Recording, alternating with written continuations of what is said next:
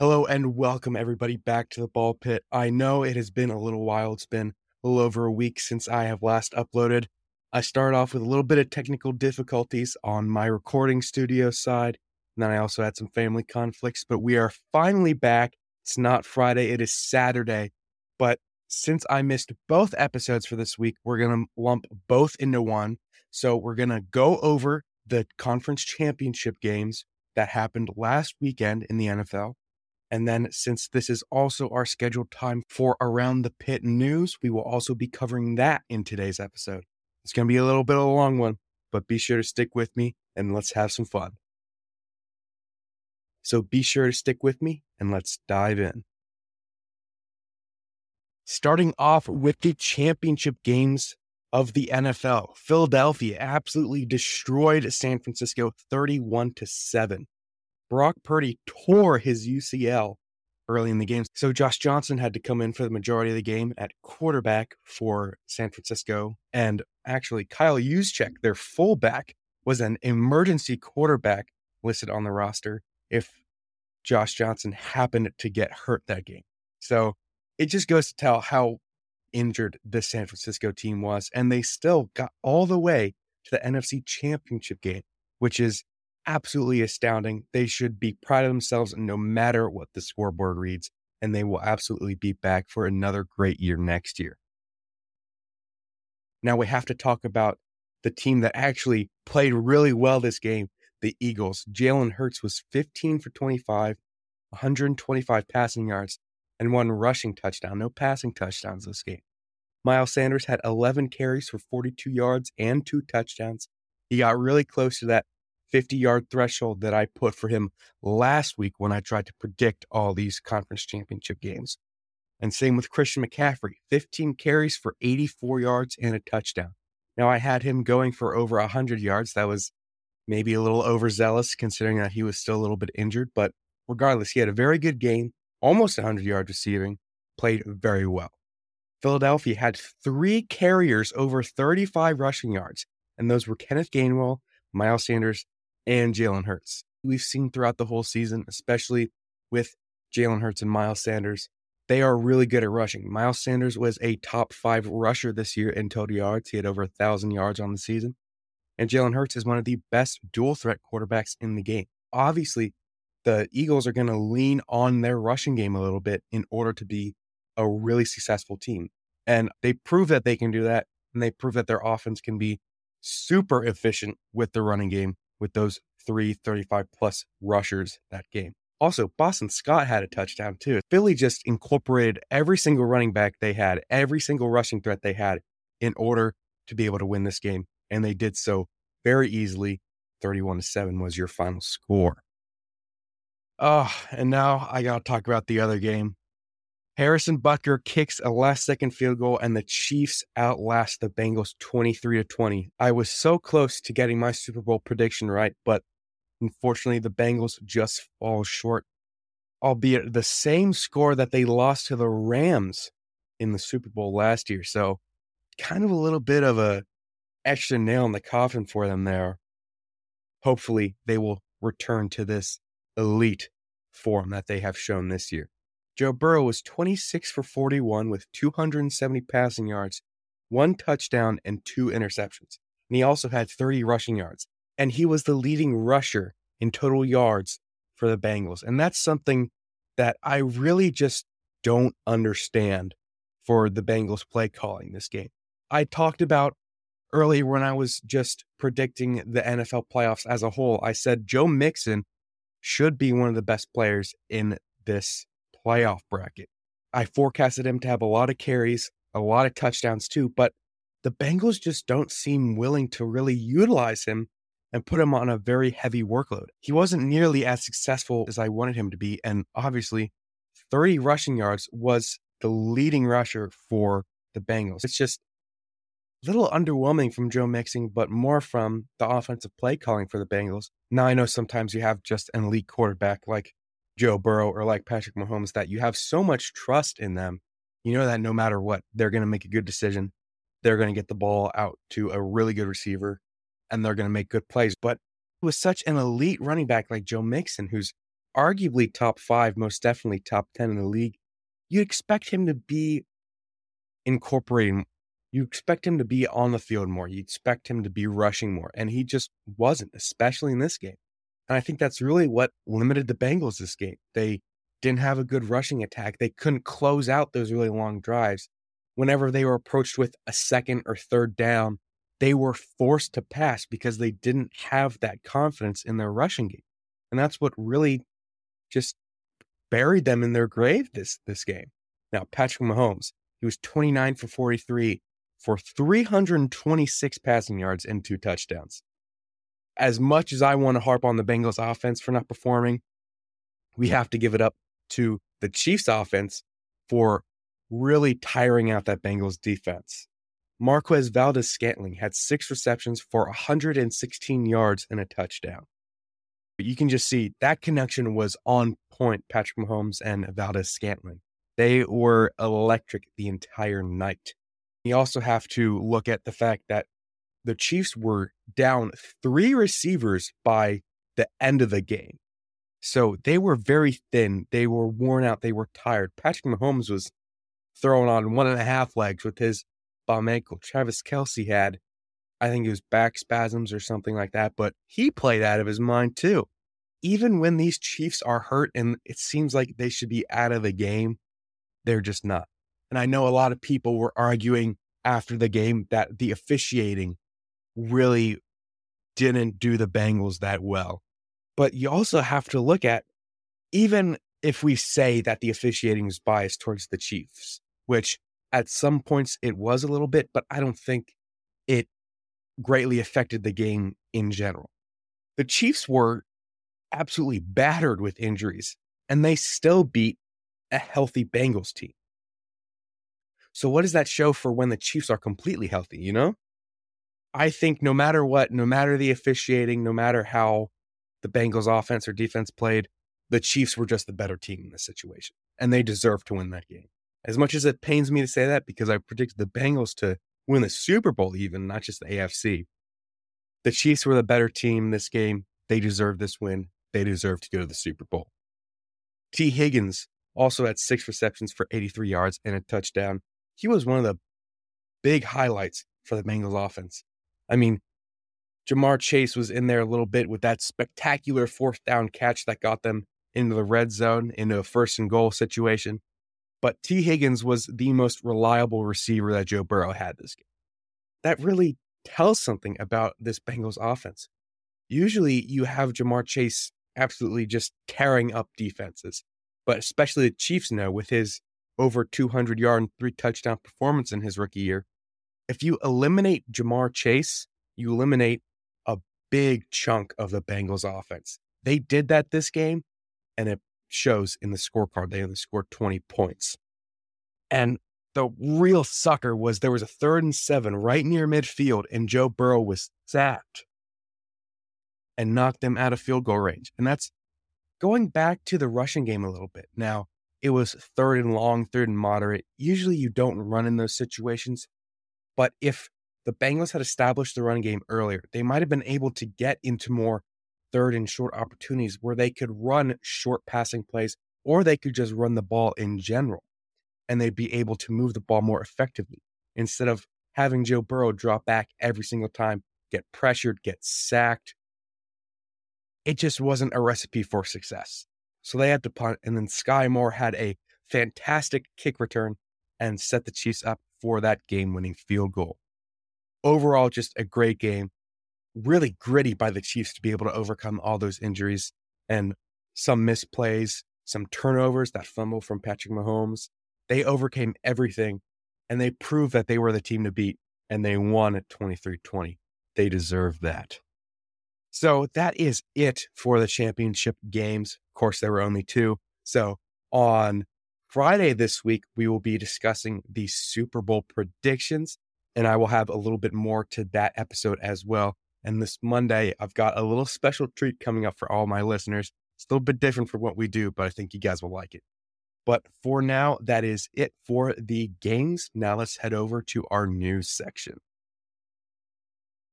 All right, starting off with the NFL news. Kellen Moore is going to the Chargers as their new offensive coordinator.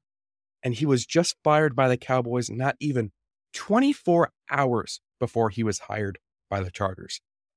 I think the Chargers were waiting for this move a little bit, obviously, because they were so eager to get Kellen Moore. Even if it wasn't Kellen Moore, they were waiting for a really solid offensive coordinator to part ways with their team so they can just scoop him up as fast as possible. But Kellen Moore had a top five offense in almost every category this year. A very good pickup for the Chargers. I'd love to see how the Chargers do next year. The Packers are reportedly leaning towards trading Rodgers away. There's been a couple floating trades that have that have kind of been rumored a little bit by both the Packers and other teams. Cut that. We've seen that Davante Adams has been campaigning for Aaron Rodgers to come to Las Vegas and play with him for I think he'd do well in more of kind of like a Tampa Bay type situation, which of course we're going to talk about a little bit later. But it's interesting to see what happens with Aaron Rodgers. And the bidding war is still raging between the Colts and the Texans for number one. Now, here's my little bit of a knock on the Colts and the Texans. They want to trade up for number one. And I totally respect being aggressive and trying to fight for what you want, but I don't really understand why. The Bears hold the number one overall pick. They don't need a quarterback. These two teams need a quarterback. So if you're trying to trade up for a quarterback, then why trade up? Why have to give most likely two, maybe even three first round picks to get that coveted number one overall? The Bears are probably going to take Jalen Carter or Will Anderson, arguably the two best athletes in this draft. So Bryce Young and CJ Stroud are still going to be available. Now, if one of those teams wants one of those players, then obviously I understand trying to trade up and get for them. But in my viewpoint, there's no real reason to trade up if you're the Colts or the Texans because the Bears aren't a threat to you for taking a quarterback, which is what both of those teams really need right now. But on the Bears side, if they're still bidding out, I'd say go for it. I mean, there's so much, especially in the edge position, there's so much depth. You've got you've got so many different great players that might as well trade down, might as well trade all the way down if you can. There's so much talent on the defensive side of the ball this year. I don't see that being a problem. But for the position of the Colts and the Texans, I don't understand trading all the way up to number one if you're looking for a quarterback. Now, speaking of quarterback situations, the Broncos, who we all know gave Russell Wilson a big payday this year, they trade away their first round pick this year and their second round pick next year for head coach Sean Payton from the Saints. Now, this is crazy because they gave the Seahawks two first round picks, number five this year, and their first round next year for Russell Wilson. And of course, there were some players and, and different picks in there as well. So now they trade away their other first round pick this year and their second round next year for Sean Payton. So for this year and next year, the Broncos have no first round picks and only one second round pick. If they're that confident in their team, then I totally understand that. And to their advantage, I think they are. They have one of the best defenses in the league. Now they show that they were a little getting a little tired at the end of the year, but of course the offense was so trash that they were on the field the whole time. So I don't disagree with them for be- for getting a little tired. Now for skill positions, obviously they've got Russell Wilson, they've got Javonte Williams, they've got Jerry Jeudy and Courtland Sutton. Maybe they try and get a wide receiver, but not a lot of wide receivers are first round talent. But this year, there's a lot of first round talent with Jaxon Smith-Njigba, Jordan Addison. They're all great players. And to see them give up number 29, where they could probably get one of those wide receivers and get a really good first wide receiver it surprises me a little bit. But, you know, they have confidence in their offense and defense already. They just needed a good coach, and now they have them. So it's going to be exciting to see how the Broncos do next year under Sean Payton. Now, Tom Brady, he retired and he retired for good this time. He stated in an Instagram post that he will be retiring, and this is most definitely it for him. He will not be coming back at all. He is done with the NFL, which he spent over half of his life in the NFL. So it's good to see him step away, take a break, enjoy his life, enjoy retirement. Obviously, he's going to get in the Hall of Fame, unanimous first ballot Hall of Famer. I don't think anybody will disagree with me there. But this also shakes up some quarterback rooms a lot since he retired. You know, you've got Aaron Rodgers, which I mentioned earlier.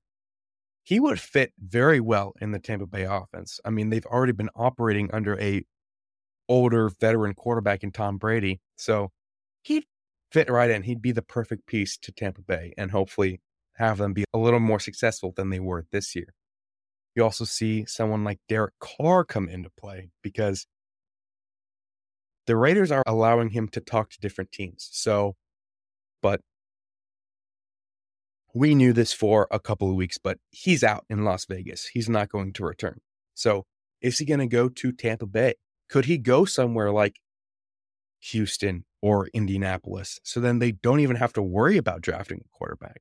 There's a lot of teams this year who need a really solid starting quarterback, which is interesting because we haven't seen that for a while. So it's going to be interesting to see how many trades happen, how many draft pick trades happen, and how many free agent signings there are this year. But that is it for our NFL news section. Now let's head over to the MLB. Starting off with Zack Greinke, he's coming back to the Royals. He finalized a one year, $8.5 million deal with the team he started with. I'm super happy for this guy. I hope everybody knows he is one of the most unusual but funny players in the MLB in history. If you guys are familiar with the YouTube channel Baseball Doesn't Exist, I'd highly recommend checking out their video on Zack Greinke. It's very entertaining, and he is just a super fun, super eccentric person. Now, a little bit of bad news for the MLB. The company that owns almost half of the MLB's lo- local broadcasting networks is nearing a bankruptcy. So the MLB is forming an economic group to try and deal with that and hopefully get them back on the upswing. Now, this is super surprising. I had never heard rumblings about this at all in the MLB, and now suddenly they just disclose that yes, this this company that owns half of our local broadcasting networks, they're nearing bankruptcy right now, and we have no idea what to do. I'd expect them to maybe have a little more foresight on this. Maybe they did, and they just kept it behind closed doors. But it seems like they're in pretty dire straits right now. So hopefully the MLB can figure that out and get the broadcasting networks back up on top. And of course, all my guys here will know about this headline. Cole Tucker is engaged to Vanessa Hudgens. Now, this isn't really an MLB news article, just something a little interesting because all my guys know how every once in a while we have a celebrity crush, and we all know Vanessa Hudgens was one of them, whether you were 10 years old or 18 years old. She was one of them at one point. So a little bit sad, but Cole Tucker, he's an awesome guy. Great to see the two of them together that is pretty much it for the MLB. Not a lot of news at this point since we're kind of gearing up to the start of the season and spring training. There's not really much happening right now except for deals being signed and arbitration deals being won or lost. So that's about it for the MLB. Let's head over to the NBA. The biggest piece of news we have is Kyrie Irving is requesting to be traded from the Nets before the trade deadline. We saw that a couple reporters weren't really happy with this, and I totally take their side. He doesn't seem like a really good teammate. He bounces from team to team. He has so much controversy following him now. He just doesn't seem like a really stand up player to have on your team. So who knows if he'll be able to find a trade partner, and who knows how this will affect the rest of the Nets season if they have a disgruntled Kyrie Irving on their team. Now, there were also a lot of fights and brawls breaking out this week in the NBA. Dillon Brooks got suspended for a hit on Donovan Mitchell in their game. And I saw people trying to defend Dillon Brooks saying, oh, it was accidental. He didn't really try to do that. Now, I don't know if anybody has seen the clip, but if you just search Dillon Brooks and Donovan Mitchell, you'll find it.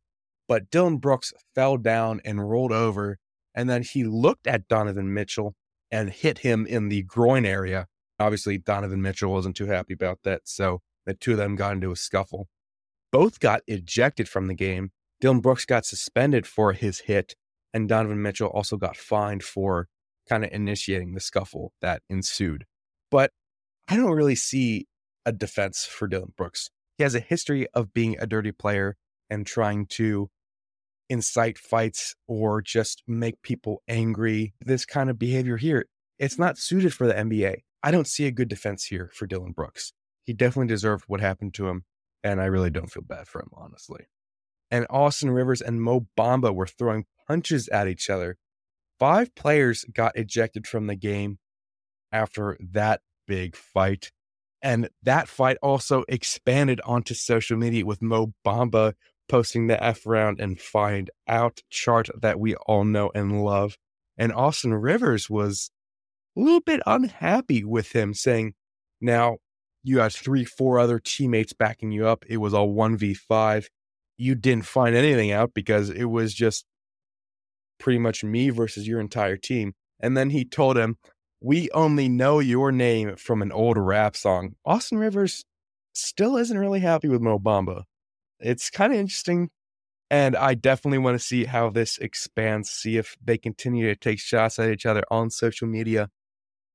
But hopefully that gets a little less heated and we start to calm down a little bit. So the NBA has been a very aggressive. so the NBA has been a very hostile, mm, very hostile. So the NBA has been a very hostile network recently but the same can't be said for our next segment, the NHL. First off, we all saw the Crosby and Ovechkin thing. Ovechkin was talking about how, oh, once we retire, we're just going to have a couple beers together. They're great guys. They're both very close to one another. Can't wait to see how these guys enjoy retirement. We also saw that Ovechkin's son had a lot of fun at the All Star at the All Star Game Skills Showdown, and it stole all of our hearts, especially Sidney Crosby and Alex Ovechkin. Just a really touching moment to see for the NHL. Really brings the community together. I'd love to see these type of interactions. Dylan Strome penned a five-year, $25 million extension to stay with the Caps. So Alex Ovechkin gets his forward coming back to him for the Capitals. Great to see the two of them back together. And our final bit of news from the NHL a Devils assistant, Andrew Brunette, has been charged with a DUI. Not really much as of late on that. We just know he got charged. We don't know if he's going to dispute it or not. But unfortunately, that's a little too common in professional sports. But it happens sometimes.